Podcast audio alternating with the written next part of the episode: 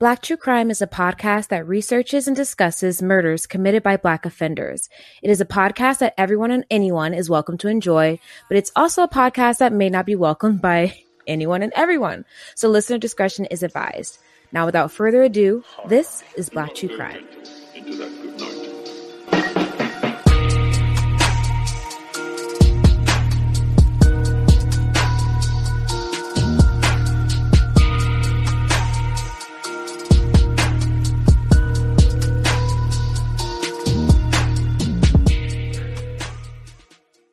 Hello, everyone. Hi guys, what's going on? What is going on? I'm Kayla, your host. And you already know what it is. I'm Kristen. You guys, let me just start with I have a burn on my face from pizza rolls. So let's just get into that. If you're on Patreon, you can probably see it. It kind of makes me look I'm look like I'm smiling like the Joker, like it comes over a little bit further. Like I have like, oh God, it's pissing me off just even looking at myself. So yeah, I look stupid. And I have a headband wig on right now that looks ridiculous. So I have a hood on in this hot ass room. So that's how my So day's she's- going. She's going to, in other words, and it's also 6:30 a.m. where she So- is. Yeah. So honestly, like, yeah, work with her. And honestly, I'm just happy that she even showed up. Beach on time. R- Not almost, really. basically. Basically. But yeah, so let's just get started. Today's case I feel like is a little bit long, but yeah, we're just going to see. You Prepare you guys. those. Prepare yourselves. Alrighty? Let's get started. Today we are going to discuss a monster. A man born in 1924 who chose to spend his life impersonating men of God to feed his own sadistic desires to not only exploit women, but abuse them. Today, you will not hear anything about his past that will somehow explain his violent and unforgivable behavior. So prepare yourselves and join us as we discuss the master manipulator turned cult leader named DeVernon LeGrand, aka the Reverend. Mm-mm. Child, I practiced saying his name a hundred times yesterday and I still blammed it up because it is the weirdest thing I've ever seen. Well, one of them because we'll get to it. DeVern. But yeah, his yeah, his name's DeVernon. I kind of want to call him DL, but that's kind of like a suggestive. I don't know if that's like a degrading, suggestive term, but I want to call him DL because it's easier for me. So, or the Reverend. Let's do the Reverend. I like the Reverend. And not Yeah. that his name is that, but I just, it no, feels familiar. he goes by the Reverend. Yeah. DeVernon LeGrand was born sometime in 1924 in Laurinburg, North Carolina. Kristen, what happened in Black history in 1924? Okay, I just want to say I just have really become to love these Black History segments. Um, I've learned so much to already. love. So let's get into it. Picture it, guys. We're in 1924. We are not in the U.S. We're traveling, traveling, traveling all the way to Brazil.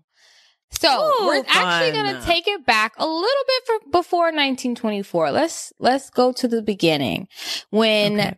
slavery was actually abolished in Brazil. And this was during hmm. 1888. I believe it was May 1888, which is 23 years after America had already abolished slavery via the 13th Amendment. Mm. Fun fact, Brazil was the last state, country, whatever you want to call them, nation, It's the last nation in the Western hemisphere to abolish slavery. the last one? The last one. Wow. I know, like that, that made me feel like, oh wow, like we talk about how America was so bad. Like what about other Yeah. countries and what they had to go through with slavery? Girl, but So- who's going to teach us that? Not our schools. Nobody No. but the internet. Literally. Okay. So in 1888, slavery was abolished in Brazil. Boom. Now you have a whole bunch of black people because they don't have a lot of money. They have to figure out what they're going to do now. So there's a city called Sao Paulo in Brazil, Mm. which is where a lot of black people commune there. They were actually Mhm. starting to have a little fun. They were joining organizations to play soccer, to dance, things like that. And Mhm. Two people, one of them was a poet Their names are very hard, so just forgive me.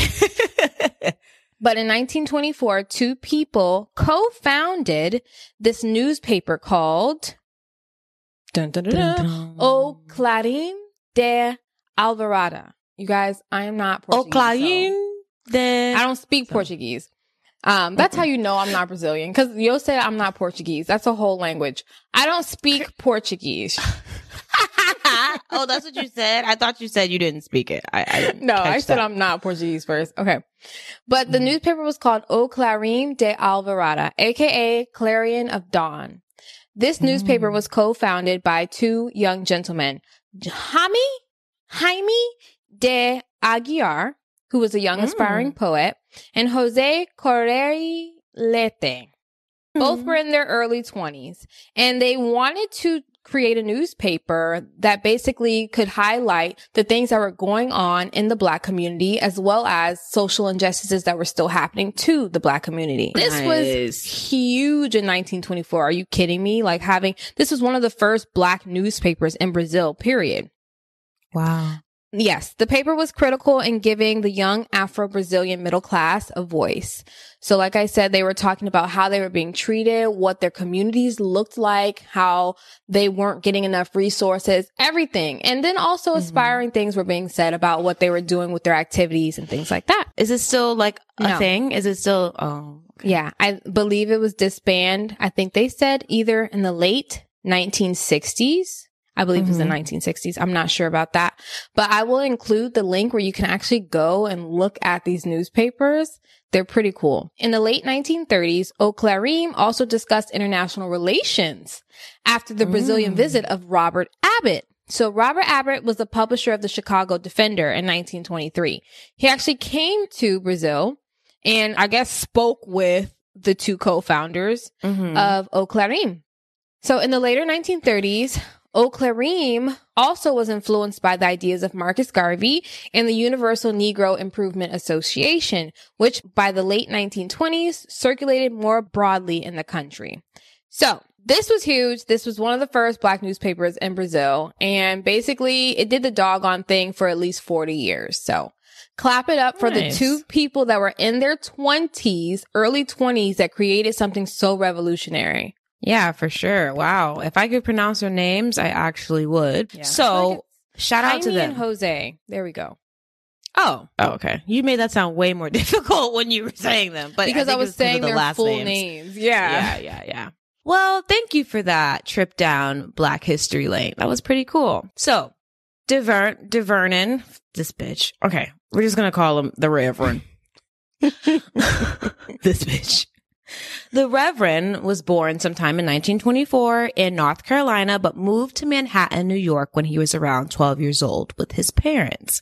So I wasn't really able to find any information about his upbringing, his parents, even their names, even if he had siblings. I was able to, from some articles, see that he had at least one sister. So that's something.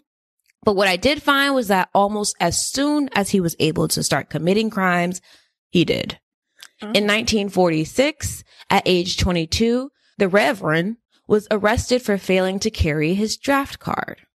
So from what I researched, yeah, I see your face, Kristen. From what I researched, a draft card is something that states like your draft status when it comes to the war. So it's like, you know, oh, you're supposed to go, you're not supposed to go. And I guess it was against the law to not have that on your person. Yeah, So he got arrested like for back that. then was what? It was almost World War Two time. One, One. two, yes, two in the four.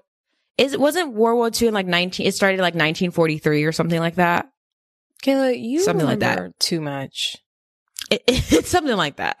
Yeah, I think it was. Uh, you know, I mean, I was really interested in the Holocaust and how it like traumatized me when I was nine when I heard about it. Mhm. Okay. By the very next year, 1947, the Reverend was arrested for attempted rape. Uh oh. Yeah. I'm going to just have to say DeVernon. Giving him that title is just, I feel like disrespectful.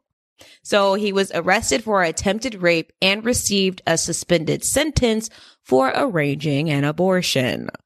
So at like 22, 23, he is trash. Wait a minute.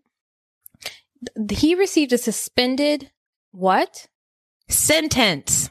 Because he arranged an abortion? Correct. Okay. So as he started to become more of a criminal, he started to attach himself to other criminal type, like nomadic grifters. So DeVernon found himself working as a chauffeur for a woman named Mother Robinson until she died in 1949.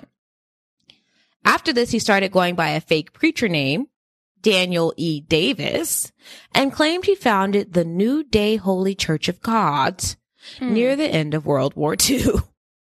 So I researched this name, the Daniel E. Davis and the church, and they were never found together other than referencing this case. So I'm not really sure who actually founded that church, but it could have just all been fucking lies. I wouldn't put it past him.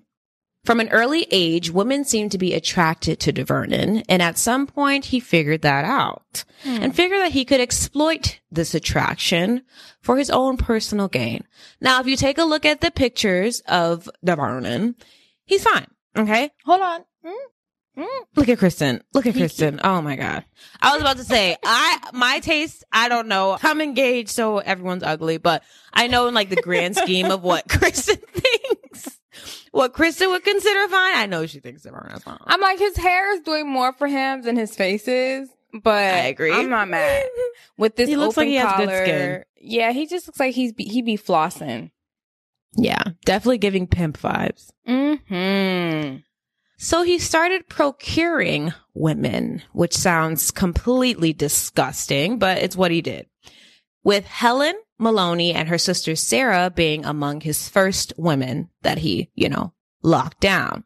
What is with the sisters, So do- bro? I know, girl. And we're going to talk about some more sisters, unfortunately. DeVernon made the women dress up as nuns. Yes. Like with the whole black habits and holding Bibles and tambourines, bitch. No exaggeration. and they had to walk Since when did nuns? Since when did nuns have tambourines. like, I'm Bitches. I read it. I read that they had their little tambourines walking around the streets Oh, trying to get people's attention. You know, it is what it is. They would hit department stores like Macy's and Straus. I don't know what that is. And they even frequented subway stations from Harlem to Crown Heights. And that's where kind of like their hub was. I think Crown Heights is in Brooklyn. If you're from mm-hmm. New York, give us a little geography and, you know, hit us up and let us know. Cause I don't know. The only rule really that the woman had was they could keep all of the money that they made in the day except for $2.50, which was later raised to $5, which was later raised to $100 oh. a day. Holy shit. Yeah. So they had to make a specific amount of money and that amount would go straight back to the church. So I'm going to use a lot of air quotes now. They're paying their Mhm. tithes. Okay. hmm hmm because he's turning this into something that he feels like he can definitely manipulate with. And like I said, you know, impersonating men of God is a very easy scam Mm-hmm. that a lot of people have done since then and probably before then. DeVernon started procuring more women and now children to do his bidding on the streets. And he was able to scale, to scale his scheme to over a hundred grand a year, which would be close to a million dollars today. Holy Damn, moly. He must have some Yeah. business savvy. Girl, I mean, when you're exploiting other people's work, their labor, you could probably do a lot with their money, which is something that Jeff Bezos has become a god at, apparently. His Mm. piece of shit ass paying people fucking pennies and this man taking home billions. Kiss my ass. I'm still going to order from Amazon, but kiss my ass. I mean, duh. fucking capitalism. I'm a part of the problem. Right. Okay. I also read that at the height of the scheme, he was pulling in $250,000 a year. That is disgusting. Like for Mhm, one mhm. man. Oh yeah, for one like umbrella person. I'm sure he has followers already because he needs someone to manage all of these women and, you know, children and stuff like that. But yeah, he's the one that's getting all the money. However, however, the law caught up to DeVernon and his little cult because let's be honest, it's a either a cult or like a sex ring or something because he does have people there that are voluntarily following him, not just women he's trapped, you know. Mhm. And DeVernon, His wife Helen and her sister Sarah and several other associates were arrested for solicitation and fraud in 1953.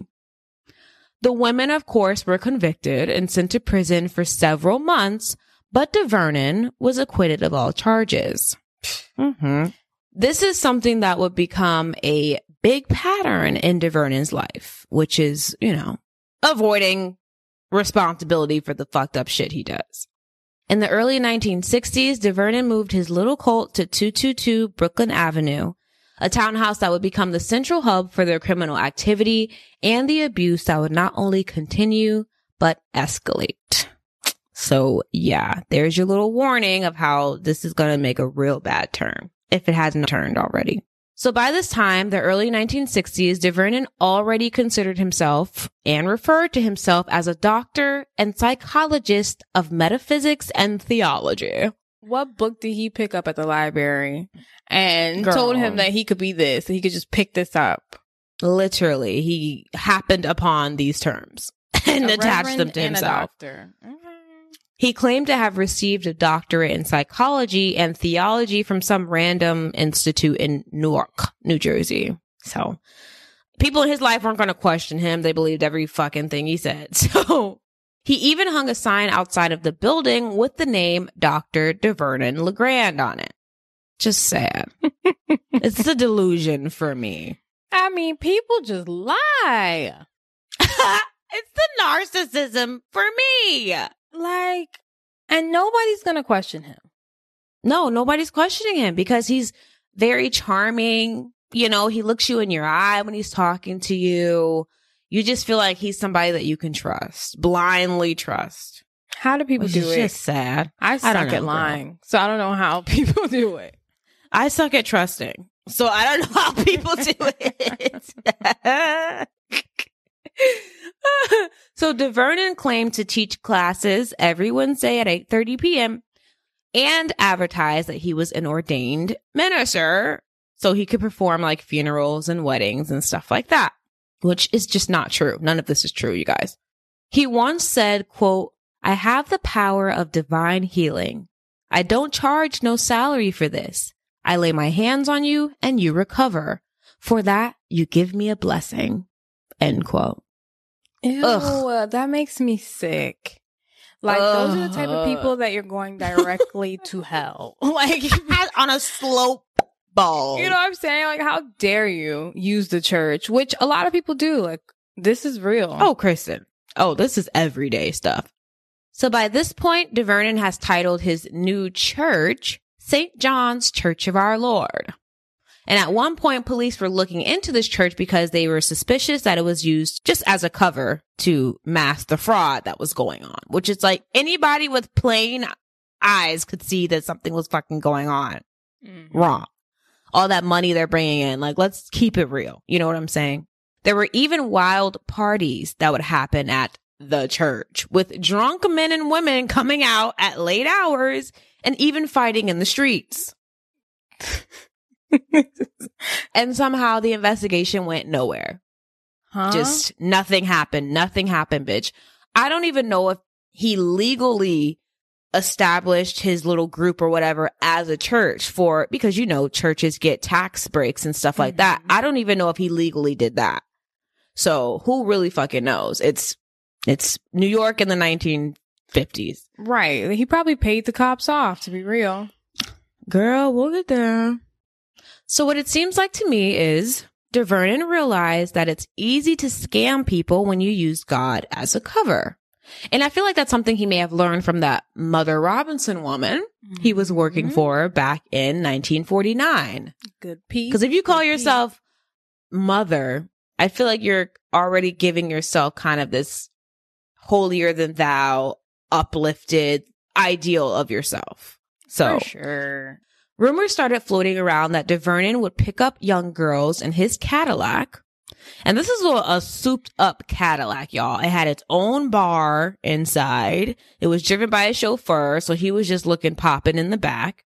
And he would promise these girls like a grand life, but really he was just luring them in with lies and threatening to beat them if they didn't go along with the fake nun panhandling scheme.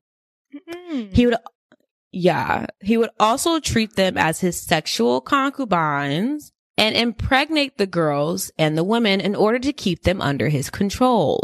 So now we're officially a cult. Textbook controlling man. Yeah. Put a baby in her and I have her forever. Ew. Ugh, how disgusting. He'd also pump them full of booze and drugs like angel dust. And if you don't know what angel dust is, bitch, it's PCP. Like something you just don't fuck around with. No, and you'll trip. That's that time. heavy stuff. Oh yeah, Mhm. that's that heavy stuff. But again, no one really felt they could do anything about it. Until some of the women and girls started to disappear. Uh-oh. It wasn't until September 1st, 1965 that things took a serious turn because this was the day Brooklyn police raided the four story townhouse. And yes, let's just talk about that. That townhouse was really nice. It looks like it's definitely worth some real money today, you know? Mhm. So they stormed the house around 8:30 in the morning on September 1st. According to a detective, Michael Lizzo, who was present when the search warrant was served, he said, quote, "The first thing I saw were bare women running all over the place." So, What? bare meaning I guess naked. Naked. It's a Mhm. whorehouse. oh my god. these are not whores. They don't want to be there. What I'm saying is, you never know if he's the only one that is concubining them or other people. Well, Like, yeah, because they're being he's doing. abused. These women are being abused. So we kind of have to like pay attention to our verbiage because these females are not there willingly anymore. Mm, okay. Scratch the whorehouse. I don't know what you call a house where people don't want to be there. So just just call it I hell. mean, it's four stories girl, of hell. literally four stories of hell. There we go. That works. Of the 11 women that were present during the raid, seven of them were pregnant. Wow. Seven of the women. Police counted 47 children on the premises in this damn house. And all the kids present shared an uncanny resemblance to DeVernon himself. So basically, all these children were DeVernon's. And I would say some of them could be his grandchildren because at this point, DeVernon's like 42 or 43. But DeVernon himself later bragged that he fathered at least 50 children. So who really knows the damn truth? Wow. What brought police to 222 Brooklyn Avenue was the report of three women who'd gone missing and were last seen in 1963. Anna Soris, Mary Horan, and Lulu King were all associated with the LeGrand clan at one point and hadn't been seen since they moved into the townhouse. So I read that Anne was his first wife, but who knows? He probably had like multiple wives at one time because remember he was married to Helen and stuff Mhm. like that. So I'm not really sure. A woman named Bernice Williams, who thankfully survived her time in that house, claimed that she was held prisoner for a week without access to food. Oh wow. So women are coming forward and talking about their experiences. Another woman named Betty Jean Davis claimed that DeVernon threatened her with a gun in June of 1964. And a woman named Ernestine Timmons, who I read was his second wife, said she'd been assaulted by DeVernon who assaulted her around the head and body with his fists and a stick. So he beat her. That poor woman, and her name's gonna come up again later in the case. I have nothing to say. Police must have had good reason to think that these three women were no longer alive because they headed down to the house's cellar and started to dig. They were looking for human rem- remains, but instead only found stolen weapons, marijuana, and enough evidence to arrest DeVernon for the kidnap of Bernice Williams. Okay. So yeah, they found some stuff and I'm like, even finding those stolen weapons and marijuana, that's a charge that they should definitely be throwing at DeVernon easily, you know, on top of the kidnapping charge. A neighbor described a situation they witnessed saying, quote, I heard a scream. A woman from the house ran down the block.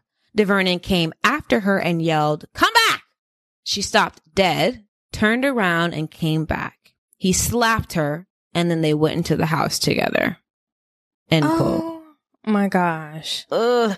That reminds me of remember the case, Kayla, go back in your brain.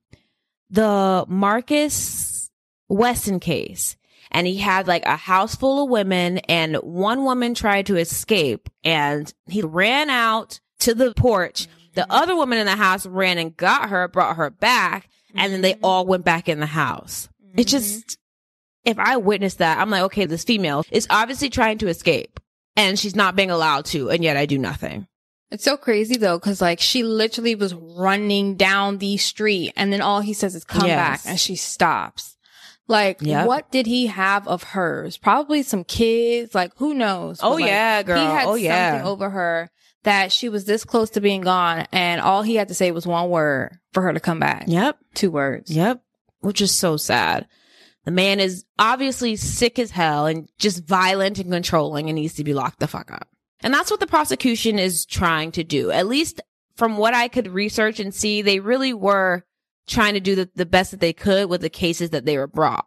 But that was the problem. They weren't being brought everything. A lot of stuff was just being swept under the rug, which is just fucking awful. But the prosecution was confident that they'd be able to make the charges stick. But that didn't happen. The charges evaporated into thin air because witnesses started refusing to testify. So once again, Vernon had escaped jail time he so desperately deserves. And he, it, this is just building up his confidence. He's like, oh, like I'm Oh, yeah. untouchable. Are you kidding me? Oh my gosh. It's, if he was a narcissist before, who the fuck is he now? He's, think, probably thinks he's God himself. He returned to his little cult and kept running business as usual. In 1968, which was three years later, a woman named Kathleen Kennedy filed a rape charge against him. I saw details about how he, I think, broke into her house and unfortunately raped her. And then she was able to escape, which was great wow. but he was never he was never prosecuted for it and she ended up being one of his wives and became the mother of two of his children oh This is so oh, sick. Uh, What does a man need to tell a woman for her to lose her mind? Like, I would love to know. I feel like it's mostly fear. Like you, you, you, he attracts these broken women and not to, not speaking any ill will or, you know, negatively toward these women. Hey, I've been broken at a point, you know, and he finds them in like this vulnerable state, promises them the world. And when they get into the house or whatever, everything fucking changes. Mm-hmm. And when you're watched 24 seven, controlled 24 seven, how do you get out of that? Wow. Two years later in 1970, Ernestine Timmons, remember her? She was one of the women that accused DeVernon of assault in 1965. Well, she disappeared. Mm-hmm. Mm-hmm. Her furiously concerned father pulled up to the townhouse to confront DeVernon. So he knew where she was supposed to be. Right. And he brought a pistol with him, bitch. period. Get ready. Pulled up with the pew pew. And he actually shot DeVernon several times. period. okay. but unfortunately, he survived. that. Uh, Mm-hmm, mm-hmm. But another member of the church, unfortunately, didn't survive. So that part is unfortunate, and Dang. it, DeVernon surviving is unfortunate. Which I'm thinking, as soon as I thought about that situation, I was like, he probably took that poor church member and like put him in front of him to Mhm. shield him from the bullets. Wouldn't surprise me in the church slightest. member wasn't a child. girl because there was no explicit details about who the person was. And as you guys will see, there's basically no pictures of any of these women. I mean, I couldn't find anything. And I know this happened back in 19, you know, 50s and stuff like that, but good Lord, no newspapers could include the pictures of these women that were, you know, disappearing. Like this is fishy to me. Another question I have, because I'm looking at a picture now, and I wonder how many men were in that house. If he allowed men to be there. He did. He did. He allowed men to be there. Like I said before, there are members of his church that are voluntarily there. So it's just a shit show, Kristen. It's a shit show.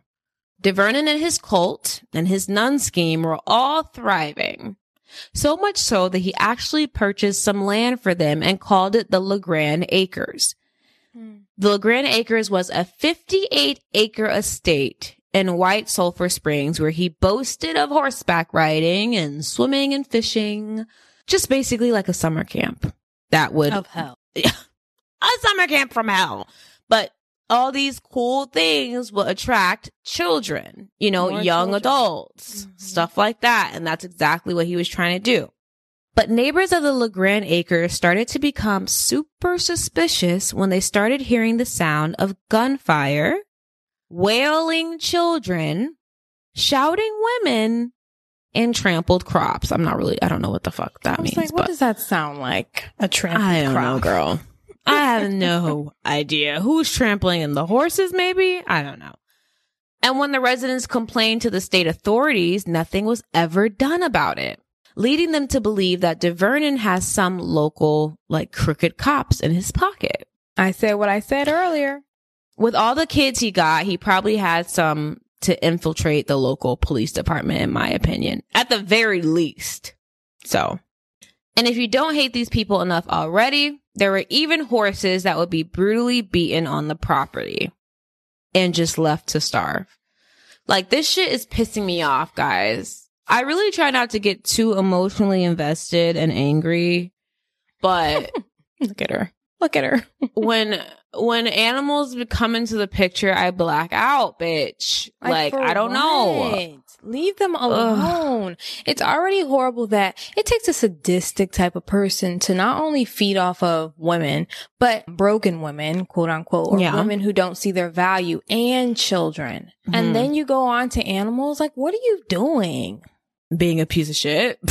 Being- exactly what he claims he isn't. He's claiming he's a man of God, but he's clearly the spawn of Satan. By Mhm. It would be another four years of inflicting abuse on not only the women but also the children before DeVernon would have another run-in with the law. On August 22nd, 1974, DeVernon and his son, Nakonda, Mm, mm, Yes. Yes. they both raped a 17 year old girl at the townhouse on Brooklyn Avenue, and she bravely reported the attack to police. The women that are coming out, I'm telling you, they're so brave. I can't even imagine. Yeah, because it's not This- just that they're coming against DeVernon and his, you know, his son. What about all the women in that house that are probably telling them not to speak up, not to talk? Right. Yeah. Just so sad. This time, police had two teenage witnesses, two sisters, one 18 year old Gladys Stewart and 16 year old Yvonne Rivera. So Gladys was married to another of LeGrand's children, a man named Daryl Stewart, and Yvonne was just her younger sister. The two were present the day of the attack and they said they heard the screams and then witnessed what happened to the girl. After this, they said they secretly started to plan an escape from the cult. And according to their mother, who had been begging them for months to escape, she was just overwhelmed with joy, knowing that her, you know, children would come home and out of danger. She was later quoted to have said, he had them under his power. He was an evil man. I don't know how he managed to hold them under his spell. I begged them to leave him, but they wouldn't listen. So even the people closest to these women are truly confused. That's why I'm like, I have no answer as to how the fuck someone is able to control someone's life like this. I have no idea. It makes me think of Nelly. I mean, not Nelly, R. Kelly. And like, Oh, what, yeah, girl. You know, those women that were vouching for him and what their parents felt. Mhm. Their parents should be locked up with R. Kelly, to be Yeah. fair, because it was all based on like, oh, I want my girl, my daughter to, To be famous. be so do whatever you want to her. It's just fucked up. And Don't email us about what the you think. parents that weren't like that. I'm just saying, like, just to see what you have done and then be like, how can I get this person out? I'm sure for every parent, there is some type of, did I do something wrong to cause my child to run into the arms of a crazy person? Yeah. Yeah. So thanks to Gladys and Yvonne, both DeVernon and Nakonda were convicted of rape in February 1975. So yay, a conviction that stuck. Finally. Nakonda was sentenced to eight years in prison, which is bullshit. Hmm. And DeVernon got five to 15. Now, Okay. Follow me closely, y'all. Take my hand and come on this ride with me. The two girls were set to testify against DeVernon again for a separate bribery charge in September of that year. And they did. And he was found guilty on that charge too. So Okay. two brave queens. Shout out to you, Gladys and Yvonne. Period. Period. The following month, they were due to testify against him again. So they are just like the perfect smoking gun that every prosecution wants and needs. Mm-hmm. They were going to testify against him in a different rape case. Okay. At this at this time, the prosecution felt really confident that they'd be able to nail the son of a bitch again. But that didn't happen because by October, literally weeks later, the two Rivera sisters had disappeared. No. Yes. like, did they Yes. not have these women in witness protection? Like, you're literally going to use them as your smoking gun for almost every case against this man, and you're not going to have them in witness protection. I didn't even think about that. Like, hello, witness protection at the very fucking least. When they're literally the girls are doing your job for you. Like they're Right. putting these men away. The least you could do is make sure they're safe. Yes. They disappeared. Oh, what does that mean? Oh my gosh. Girl, we're gonna get to it. The trial, however, still went on and after having another witness come forward saying they knew what happened to the two girls, the police knew something had to be done, but weren't sure if it was in their juris- jurisdiction, so like in Brooklyn, or that of Sullivan County, which is the county that the LeGrand Acres is in. Okay. But really, who fucking cares what jurisdiction it's in? Doggone it, go find them damn children. So in early March of 1976, a team of diggers were sent up to LeGrand Acres, and after digging for days, they found nothing. But then on March 6th, divers took to the lake by the property and they found what they were looking for. They found the charred, dismembered remains of Gladys and Yvonne at the bottom of the lake. This Yeah. hurts my heart. Yeah, this is not going to be fun. And then y'all wonder why people don't want to snitch. Look what happens. Look It's what fucking happens. Them risking their lives and their Yeah. lives were taken in this chance. Especially in situations like these where your life is threatened damn near every single day by this monster and his followers. So they were just so brave and for what, you know? Wow. I read that they found another set of remains as well, but I wasn't able to like verify that as Bible, so I didn't want to present it, you know, as such. DeVernon LeGrand was indicted for murder on March 12th, 1976, and the prosecution had a smoking gun for a witness, a woman named Kathleen Kennedy. So you guys remember her? She was, remember, she was one of his wives, the one he like forcibly raped and then married her to get rid of the rape charge. Yeah. She was working for the prosecution like overtime and even testified that quote, my husband killed them, Period. period. She went on to say the girls, they were cut up after they were killed. And well, you talk to Frankie. He knows what happened. So, mhm. Okay. And who is Frankie? Let me tell you who Frankie is. Frank Holman was considered the caretaker. And according to Kathleen, he was in charge of disposing the bodies himself. Mm. So Frank Holman had joined the church after, listen to this, working as an assistant in the Brooklyn Medical Examiner's office. Bitch. Hmm. So exactly what he needed. comes back to that real corrupt whole situation, whole department. Somebody that worked for the medical examiner's office, someone that would have done autopsies or assisted in autopsies on women like this is now a part of his church and That's- doing his dirty work. Exactly what DeVerne needed was a man like Can't make that shit up. Can't make that shit up. When police talked to Frankie, he went way further into detail about what happened to the women.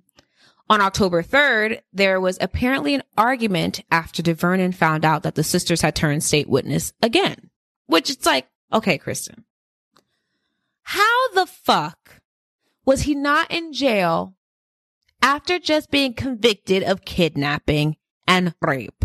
Like, on some real shit, how is he out of jail? I don't Girl. get it. It's the same question I had about the case that I made about, I think it was John Errol Ferguson. How Yeah. he was literally convicted of killing and yet he was still out on the streets. What Like, sense how does that fuck? make? Like, what is the, what is law enforcement? What is it? What is the point? oh my freaking good lord.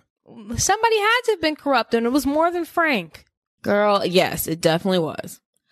According to Frankie, DeVernon said, quote, that bitch is complaining too much. I'm going to take care of her right now and end all this bullshit. Mm. Mm. Ugh. He then told Frankie to gather about 60 members to the townhouse and to not let them leave for hours. Frankie said, quote, while I was watching so that nobody left, I heard the screams of a woman. hmm And then he said to keep the church attendees from like panicking from the noise, Frank led them in a church hymn. Girl. I mean, Kristen, how Oh, my gosh. can this get? if this doesn't make you want to question what your pastor believes, like, and how they're living their life, I don't know what will. Like, just Cause this shit is dark. Keep your eyes woke, bro, because the devil comes in all shapes and sizes. Oh yeah, evil is real. Like, regardless if you believe in whatever you believe in, evil is real. Yeah, and we're not saying that all churches are like this. We're saying that No, you just no, need to be aware of who you are allowing to lead you. Be led, Yeah. okay? The right way. Yeah, e- yeah. Then one of DeVernon's daughters bursted into the church room and screamed, Daddy's stepping all over Gladys. Yeah. Oh my God, Ugh. Kayla. Just the I know. verbiage of what you just said just I know. spooks Gave you, yeah, it gave me like real bad visuals and stomach pain. Apparently, Stephen, which was a stepson of DeVernon, and DeVernon himself stomped the two girls to death for over two hours. Like, where do you even get the fuck off? Where, how do you, e- all right, all I need a moment of silence. Yeah, we'll take it. Let's take it. The church members or literal hostages at this point weren't able to leave until around 2:30 a.m. when DeVernon came out and was like, "Oh, it's okay. Everyone can go." DeVernon then told Frankie to transport quote two garbage cans in the backyard with the covers on up to White Sulphur Springs. So Frankie basically was like, okay, it's 2.30 a.m. And he asked, can't this wait till the morning? To which homeboy replied, quote, no, get your ass moving right now. So Frankie knew he couldn't Frankie, say shit after that. knew. You already knew when you was holding people hostage. You heard the screams. You heard the little girl when she came up in there. Oh yeah. And Frankie was like, I know what type of man this is. Like, I know who I'm dealing with. So I'm not even going to fight him anymore, you know, and ask like, oh, I want to do it in the morning. I want to wait. Like, no, he knew that he needed to go do it now or he could possibly be fucking next. Right. In the same garbage cans. Good Lord. Kathleen even shared that she heard DeVernon say to a group of his daughters, quote, let me tell you something. You all remember Gladys. Daughter or no daughter, you'll join the bitch. You know what I do with bitches? I burn them. End quote. Like square the fuck up. I Who are you talking to? One, two, three, four, five, six. I would have never lasted in that bitch. Period. Is that a joke? We wouldn't have even been up in there. Oh, I see the lies of the Jedi. Let me tell you something. like I would, I would have all them girls. Like we would all band together. I'm, I'm, I'm creating a secret society. Like, are you kidding me? And you're Oh, yeah. stomping out women for two hours? Okay, mm, bet. just wait. bet. Just wait. Oh, till yeah. you go to bed. Who's watching your door at night? Right. While you're like trying to, you know, have sex with all of us, I'm going to slit your throat. And then he sits there and he drags his sons into the behavior. Kayla. Yeah. Yeah, girl. Oh, yeah. A just evil fucking person. So, it gets worse. it. Frankie said he loaded the garbage cans and a box stuffed with women's clothing into a Ford station wagon. When they arrived at LeGrand Acres, Frankie said, quote, DeVernon told me to fill an old bathtub with benzene and empty what was in the garbage cans into the tub, which was outdoors and near the barn. And what he found in the cans were, quote, large plastic bags filled with body parts. And he said that he even saw Yvonne's head in there. Yeah. Good Lord. Based on his prior medical experience, because Frankie literally has training, he said he believed the girls were dissected with a sharp knife, followed by an axe, a cleaver, a large knife, or a saw. So, yeah, some really horrible graphic stuff. The only saving grace is that they weren't alive when this started. That's it. Right. Then the parts were set on fire, burning for two hours in a large stone barbecue pit behind the main house. Frankie was then ordered to dump the ashes and other remains into the lake, and he did what he was told. Mhm. He said he also never forgot one other thing LeGrand said. Quote, that little bitch Yvonne came down here to see her sister, and I got her too. End quote. This is horrible. It's like he's thriving. He is thriving in this evilness. And we've talked about a lot of evil people, but for some reason, this is next level. Like this is It's sick. disgusting. Because it's like you're, I think the worst part about it is like you're parading around as if you're something that you are absolutely not. And Yeah. then, so to see a man and then see the dark, twisted things that lie underneath of what he's doing, it just makes you, like, it makes me want to throw up. Like, I'm repulsed. Yes. Oh yeah, for sure. How do you feign love for someone you actually really hate? How do you I do mean, that? psychopaths, bitch, will fake it till they make it. Kathleen LeGrand and Frank Holman's statements, along with the remains found at LeGrand Acres and other incriminating evidence found at the townhouse, which included two hacksaws, three blood-stained bed sheets, a 22 caliber rifle, 11 shells, and a pair of scissors. So there was a bunch of stuff there that just, I guess, screamed there's violence that goes on here. So all of this combined set the prosecution's case in stone against DeVernon and Stephen. On March 6, 1977, exactly one year after the girls' bodies were found, DeVernon and Stephen were found guilty of the murders and sentenced to 25 years to life. Thank you. Like, are you kidding me? How is this not a death penalty case? Thank you, girl. Thank you. I don't know if New York does a death penalty, and I damn sure don't know what they were doing in 1977, mm-hmm. but this was definitely something that he should have received life for easy, especially after his other conviction for rape and kidnapping. Like, are you taking the piss? Mhm. According to the Daily News, neither man showed much emotion at the verdict. DeVernon LeGrand died at Greenhaven Correctional Facility in 2006 at the age of 82. Wow. Hey, Ann Barner, Hey, Karen Beatty. we need a promo. Oh, what's a promo? You know, like where we talk about what we do on our podcast. On our Sugar Coated Murder podcast? That's the one. Like how we love to bake and talk about murder? Two of our favorite things. Yes! Yes, that's what we need to talk about. There you go. I think we've talked about it. Is that our promo? It could be our promo. I think that's a great promo. I do too. And we don't have enough time to drop the F bomb and say sorry, mama. True that. Perfect. There's our promo. Promo done. Y'all find us on all your favorite listening apps. Stay sweet, And don't murder. because if you kill people, We will talk about you. Bye now. At his parole board hearing in 2001, so this was after he already served 25 years, DeVernon still claimed he didn't do anything wrong and that his conviction was the result of lying witnesses. so it doesn't, it's, it's not, it's not good enough for you to like murder and abuse and impregnate and manipulate and beat women, right? Now you have to lie on them for years and get away with it. Yes. And now you have to lie on them. He said, quote, I was a minister and I liked a lot of women. Kristen, Like you're a pimp. Kristen, Okay. you're a, you're a fucking trash bag. Put me in a room with him. I swear to God. Like just imagine if one day society allowed the family of the people that they, you know, the person has killed or Mhm. whatever, just get in 20 seconds in the same room with that person. Mhm. Mm. He said he never met the woman he was convicted of raping. He blamed the sister's killing on Gladys's husband. And in regards to Ernestine, he said, quote, she's in Africa. She left and went to Africa, end quote. You're sick. You're Just sick. And he was foul. sick up until And- the day he died. And I'm gonna be honest, he lived way too long. But you know, evil apparently thrives on this fucking planet, so it doesn't surprise me at all. Mm-hmm.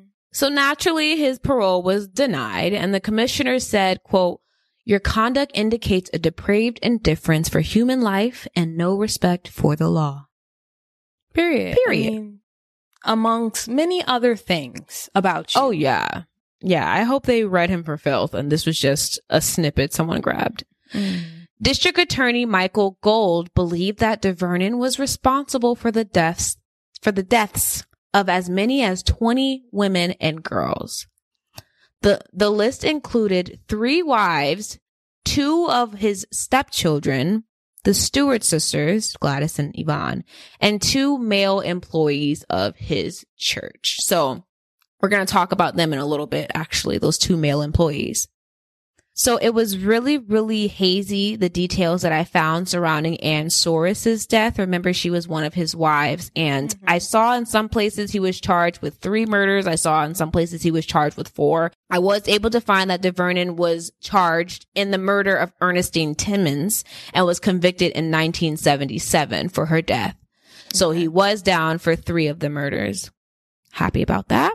A 15 year old named Elizabeth Brown was picked up by DeVernon at a Queens amusement park in 1974 and was never seen again after 1977.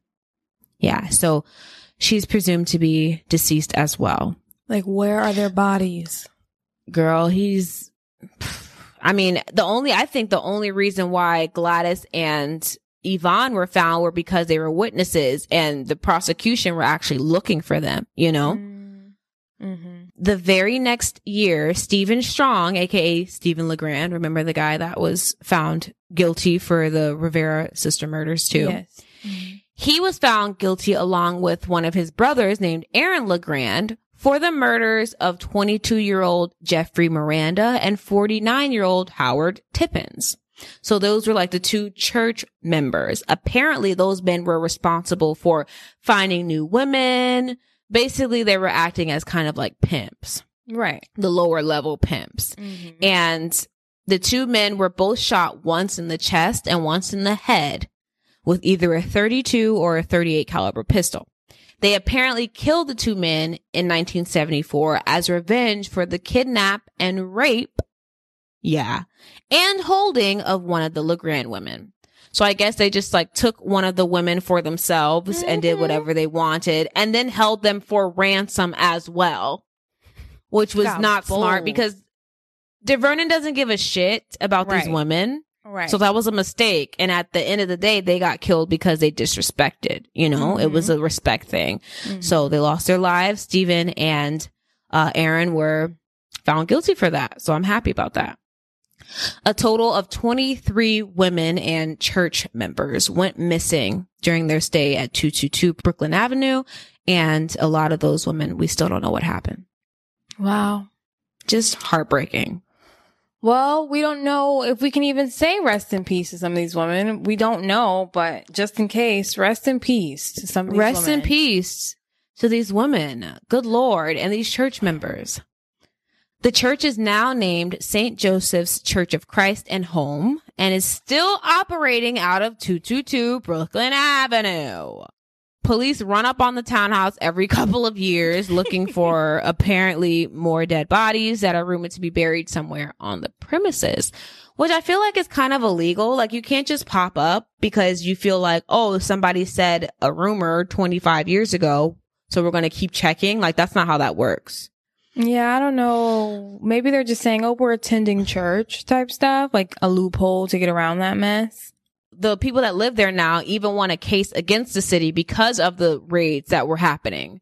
Oh, and this was like, yeah, they were doing raids up until like 2016. Oh, there was a wow. payout. Exactly. There was a payout of $27,000 to one of DeVern's sons named Laverson. Good Lord. Good Lord. The 69 year old man was allegedly falsely arrested during one of the raids. Mhm, Wow. mhm. So he got, he won 27,000 fucking dollars.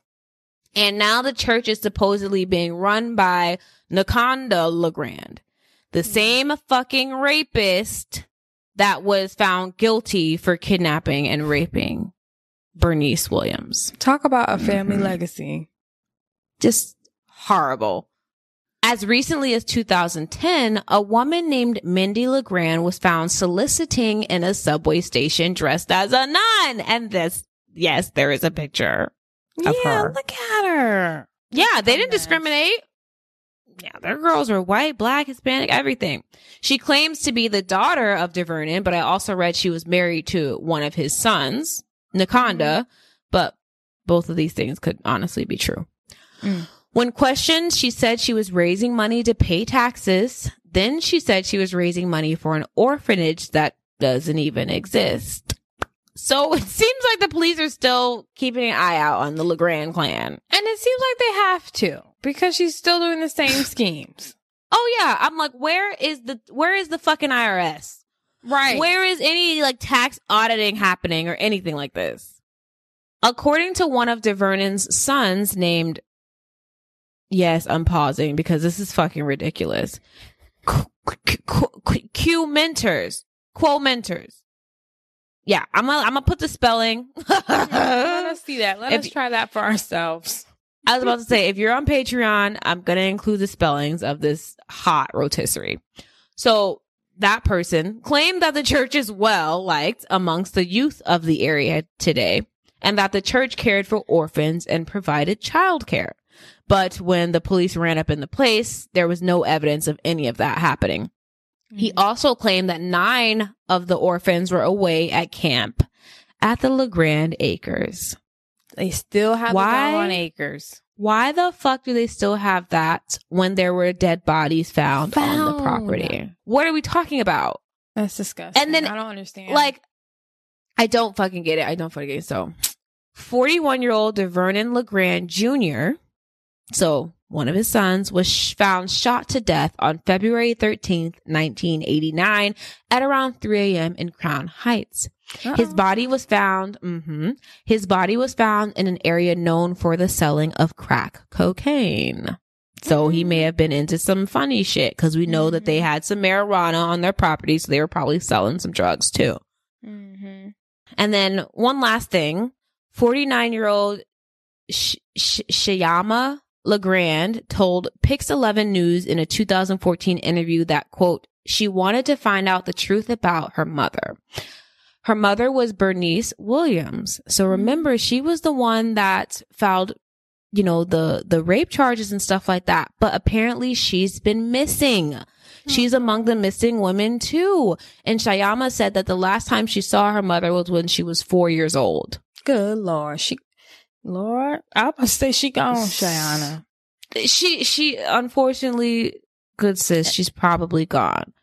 And that can mean anything. That can mean she ran for her doggone life. That can mean she's not with us anymore. But Yeah.